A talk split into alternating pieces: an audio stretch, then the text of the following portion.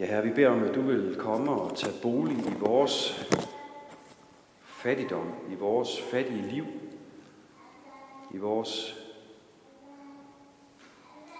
liv, som ofte er så langt fra din vilje. Ja, vi beder om, at du vil komme med din nåde og fylde os med din ånd, så vi kan følge dig, Jesus og ikke vælge nogen anden vej. Amen. Vi skal i respekt for Guds ord rejse os og høre evangeliet til anden søndag efter Trinitatis, som står i Lukas kapitel 14. Store skare fuldtes med Jesus, og han vendte sig om og sagde til dem, hvis nogen kommer til mig og ikke hader sin far og mor, hustru, børn og brødre og søstre, ja, sit eget liv, kan han ikke være min disciple. Den, der ikke bærer sit kors og går i mit spor, kan ikke være min disciple. Hvis en af jer vil bygge et tårn, sætter han sig så ikke først ned og beregner udgifterne for at se, om han har råd til at gøre det færdigt.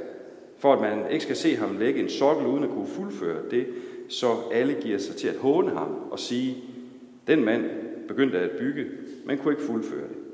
Eller hvilken konge vil drage i krig mod en anden konge, uden først at have sat sig ned for at overveje, om han med 10.000 mand er stærk nok til at møde ham, der kommer imod ham med 20.000.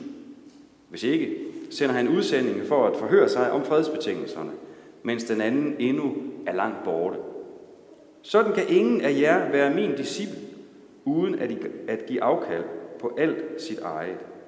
Salt er en god ting, men hvis selv saltet mister sin kraft, hvordan skal det da blive salt igen? Det dur hverken til jord eller gødning, man smider det væk. Den, der hører, den, der har ører at høre med, skal høre. Amen.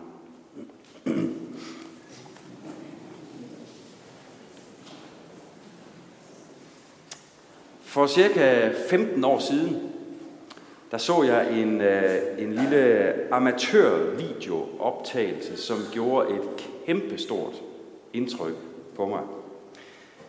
Øh, det var ikke sådan en af de der hjemmevideoer, hvor der er en, der falder over vandslangen og ryger ned i øh, swimmingpoolen. Det var, det var ikke sådan noget. Men den var optaget af en ven til en af vores missionærkolleger.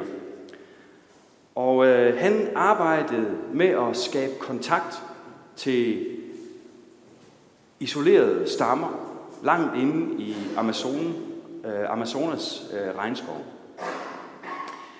Og på den der video, der så vi, hvordan missionæren de lagde gaver frem på øh, strandbredden, øh, eller flodbredden, derinde, langt inde i regnskoven. Og derefter så sejlede de over og gemte sig øh, i, øh, hvad skal man sige, sådan under, under det her skovbryn, under alle de her blade, der sådan hang ud over øh, flod, flodbredden på den anden side. Og så øh, ligger de så derovre og filmer det her. Og så lige pludselig, så kan man se, hvordan der kommer bevægelse i, i bladene, i, i skovkanten, der over på den anden side. Og så kommer der et par indianere til, side, til, til syne.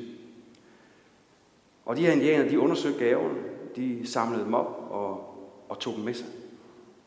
Og, og tanken var ligesom, at på baggrund af de her gaver, så kunne man så begynde at skabe en personlig kontakt til de her indianere.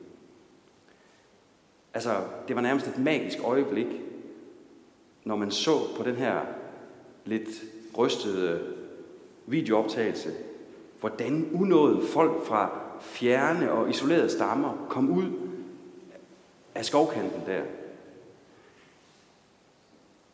Det var et led i de her missionærers tålmodige arbejde med at nærme sig stammer og folk, som man ikke engang ved, hvordan vil reagere på den her tilnærmelse. Men de gjorde det for at få mulighed for at forkynde evangeliet for dem. Deres mål og deres metode, det minder rigtig meget om, om, øh, om det, som den amerikanske missionær Jim Elliot og hans kolleger de gjorde der i øh, 1950'erne. De arbejdede i Ecuador med at nå den isolerede og enormt voldelige. Det, det var kendt, at de var enormt voldelige, både sådan øh, indbyrdes og over for andre folk. En stamme, der hed Waurani. Og sammen med fire andre missionærer, så havde ham her Jim Elliot øh, i løbet af 1955 nærmet sig den her stamme, blandt andet ved at overflyve deres, øh, deres område, og også ved at give dem gaver, som, øh, som øh, vi så dem gjorde på den der video. Og efter måneders indledende kontaktskabelse, så, så, så byggede de en, en base, bare sådan et simpelt træhus, tæt på Kurarai-flodens bred, ikke særlig langt fra, fra indianernes landsby. Og den 8. januar 1956 så en af missionærerne fra sit fly, at nu nærmede der sig en større gruppe af indianere. Og så vendte han tilbage til de andre og fortalte dem det. Og at øh, altså nu, nu er de på vej. Og kl. 12.30, der informerede han glad sin kone over radioen, at nu, nu, er, nu sker der noget. Og så lovede han at tage kontakt igen klokken halv fem, for at hun kunne høre mere. Og de her fem missionærer, de forberedte sig.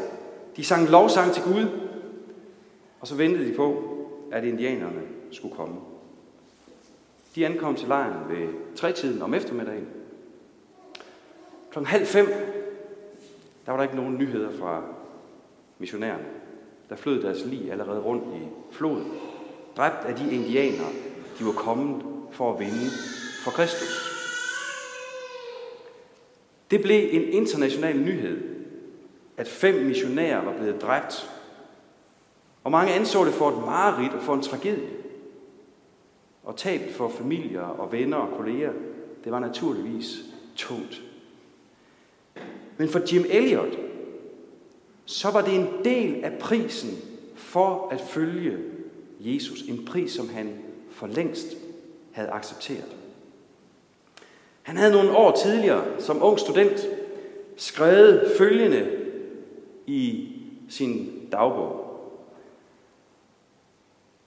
Han er ikke et fjols, som opgiver det, han ikke kan beholde, for at vinde det, han ikke kan miste. Han er ikke et fjols, som opgiver det, han ikke kan beholde, for at vinde det, han ikke kan miste. Jim Elliot havde gjort det, som Jesus her i teksten taler om. Det der med at beregne, hvad prisen er for at leve med Jesus og for at følge ham. Og se, det beder Jesus os alle sammen om at gøre, om at beregne omkostningerne. Ligesom ham, der bygger et hus eller et tårn. Han må sætte sig ned og regne på, om han virkelig har råd til at bygge det færdigt. Eller ligesom kongen, der må regne på, om han må kan vinde slaget mod den endnu mægtigere konge, der kommer imod ham. Sådan siger Jesus, så skal vi alle sammen beregne omkostning ved at være hans disciple. Det er der ikke noget særligt ved. Det er ikke noget, som nogle specielt udvalgte skal gøre, mens resten af os kan leve, som vi vil, og bare have Jesus som en lille hobby, eller en forsikringspolice mod oversvømmelser og fortabelse. Jesus taler ikke til de særligt radikale i Guds rige. At tage vores kors op og følge Jesus er helt almindelig discipleskab for os alle sammen. At fornægte sig selv og give afkald på alt sit eget, det er simpelthen almen kristendom. Vi kan så nemt, når vi hører sådan her, begynde sådan at tænke på, om det nu er det eller det. Er det den her eller den her ting, det koster at følge Jesus? Er det det her, jeg skal undvære? Er det det her, jeg skal lade være med? Er det den her bestemte del af livet, jeg ligesom skal forsage? Men at gøre det, det fører bare så let til sådan en farisæisk selvretfærdighed. Fordi farisæerne var rigtig gode til det der med at at sige, jamen vi opfylder Guds lov på den og den måde, vi opfylder Guds lov her og der, og vi giver både tiende og dit og dat. Og alligevel, så var deres hjerte langt fra Gud.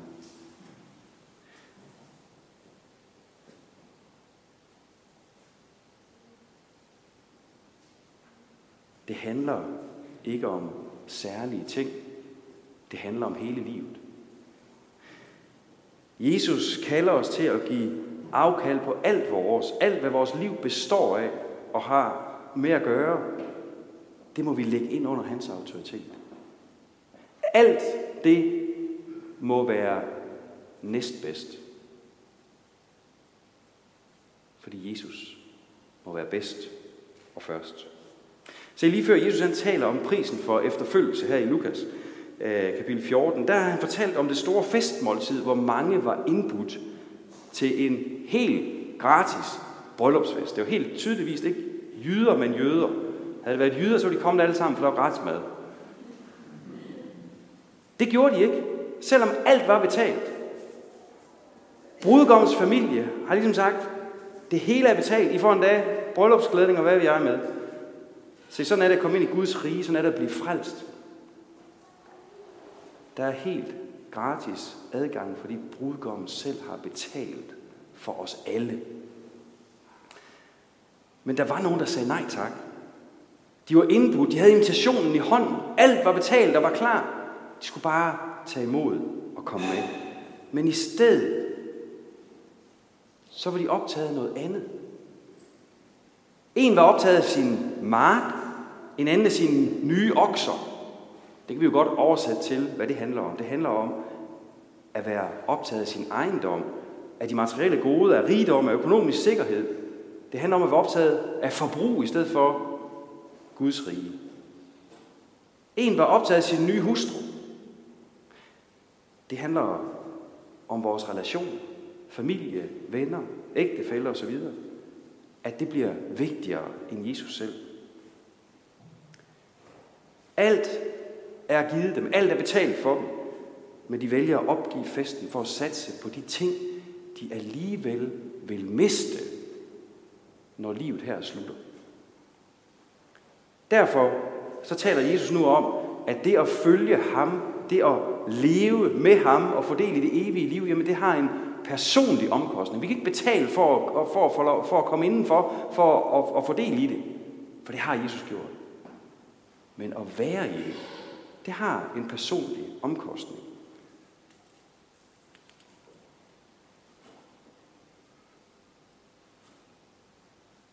Når vi ønsker at få del i det evige liv, når vi ønsker at fordele i søndernes forladelse, ja, så er omkostning for os, at så må Jesus også være vores et og alt.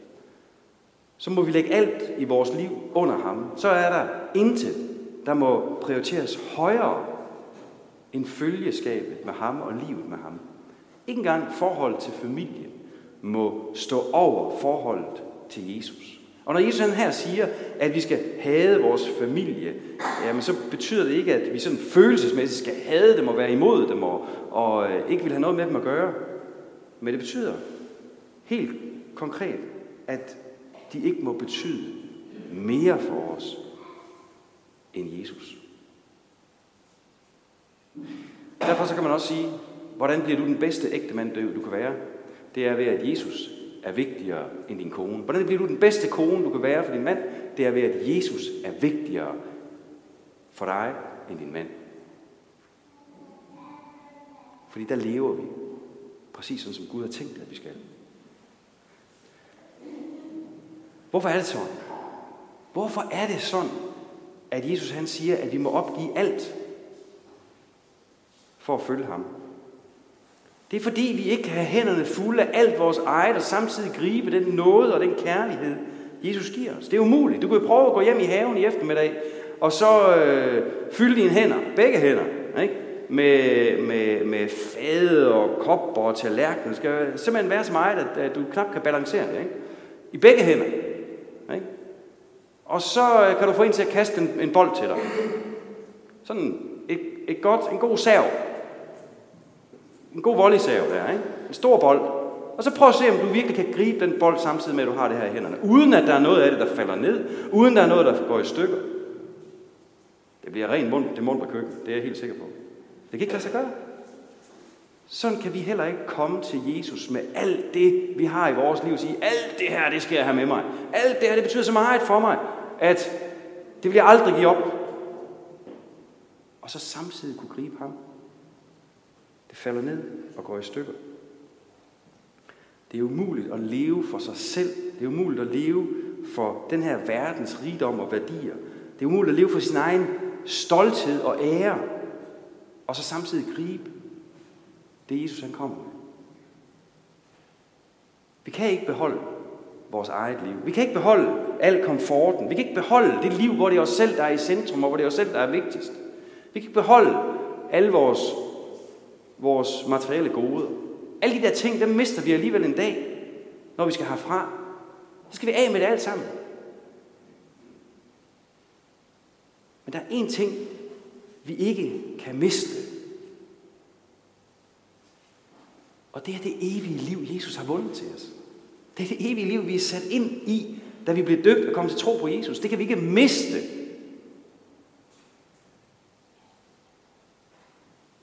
Fordi det bygger på Kristus, og ikke på os selv.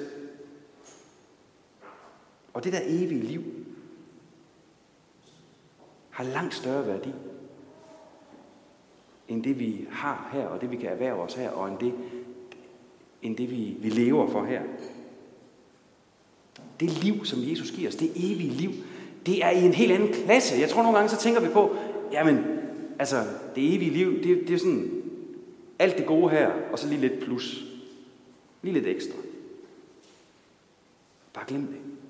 Bare glem det. Du kan slet ikke forestille dig, hvor godt det er at leve evigt i Jesu nærvær. Det, det, det, er, det er en helt, helt anden type af liv, en helt anden klasse af liv. Og derfor, så er man ikke et fjols, hvis man villigt opgiver det, man alligevel ikke kan beholde. Det vi alligevel skal aflevere, når vi skal herfra, for at gribe livet med Jesus og vinde det, som man ikke kan miste. Det kan godt være, at det ser tåbeligt ud i verdens øjne. Det kan være, at din familie ryster på hovedet af dig. Det kan være, at du bliver forbigået på dit job, fordi du har andre prioriteter og værdier. Det kan betyde modsigelse og hovedrysten fra venner og naboer. Der er mange omkostninger på den måde også. Men vi må acceptere, at det faktisk koster. Og at hvis vi vil have foræret den største skat i verden, som man overhovedet kan forestille sig, så må vi slippe vores egne små, rustne enører og lade være med at løbe efter alle de forgængelige ting. Discipleskabet har altså en omkostning, men ved I hvad? Jesus har betalt den omkostning. Han betalte selv discipleskabets omkostning. Fordi hans og vores omkostning, det er ikke den samme. Hans omkostning, det var at blive forladt af Gud og dø i menneskers sted. Den omkostning var han villig til at betale for hver eneste af os. Vores omkostning, det er, at vi skal lade være med at løbe væk fra Gud. Vi skal holde op med hele tiden at løbe væk fra Gud. Lad være med at leve for os selv og sætte alt vores eget først. Vores omkostning, det er, at vi må holde op med at sætte grænser for Jesus. Fordi det vil vi gerne. Vi vil meget gerne sætte grænser for Jesus. Ja, Jesus, jeg vil tro på dig, jeg vil følges med dig, jeg vil have alt det dejlige, du vil, men det og det og det, det, det holder du dig lige fra. Please, tak. Ingen, ingen adgang. Vi må da være med at sætte grænser for Jesus, og det er en omkostning. Fordi vi må overgive alt til ham. Det, som der er så alvorligt med den her tekst, det er, at hvis ikke vi gør det, så står der ikke, at så er vi sådan nogle halvdårlige disciple. Det kunne vi, godt, det kunne vi egentlig nok godt leve med. Ikke? Det, det er okay. Altså, det, vi er jo ikke 12 piger alle sammen. Nogle af os kan godt sådan tage til takt med sådan lidt noget middelmåde noget. Det er bare ikke det, der står. Han, der står ikke, hvis, hvis ikke I følger mig, så er I sådan nogle halvdårlige disciple. Han siger, så kan I slet ikke være mine disciple. Det er bare ikke til at komme udenom. Så kan I slet ikke være mine disciple.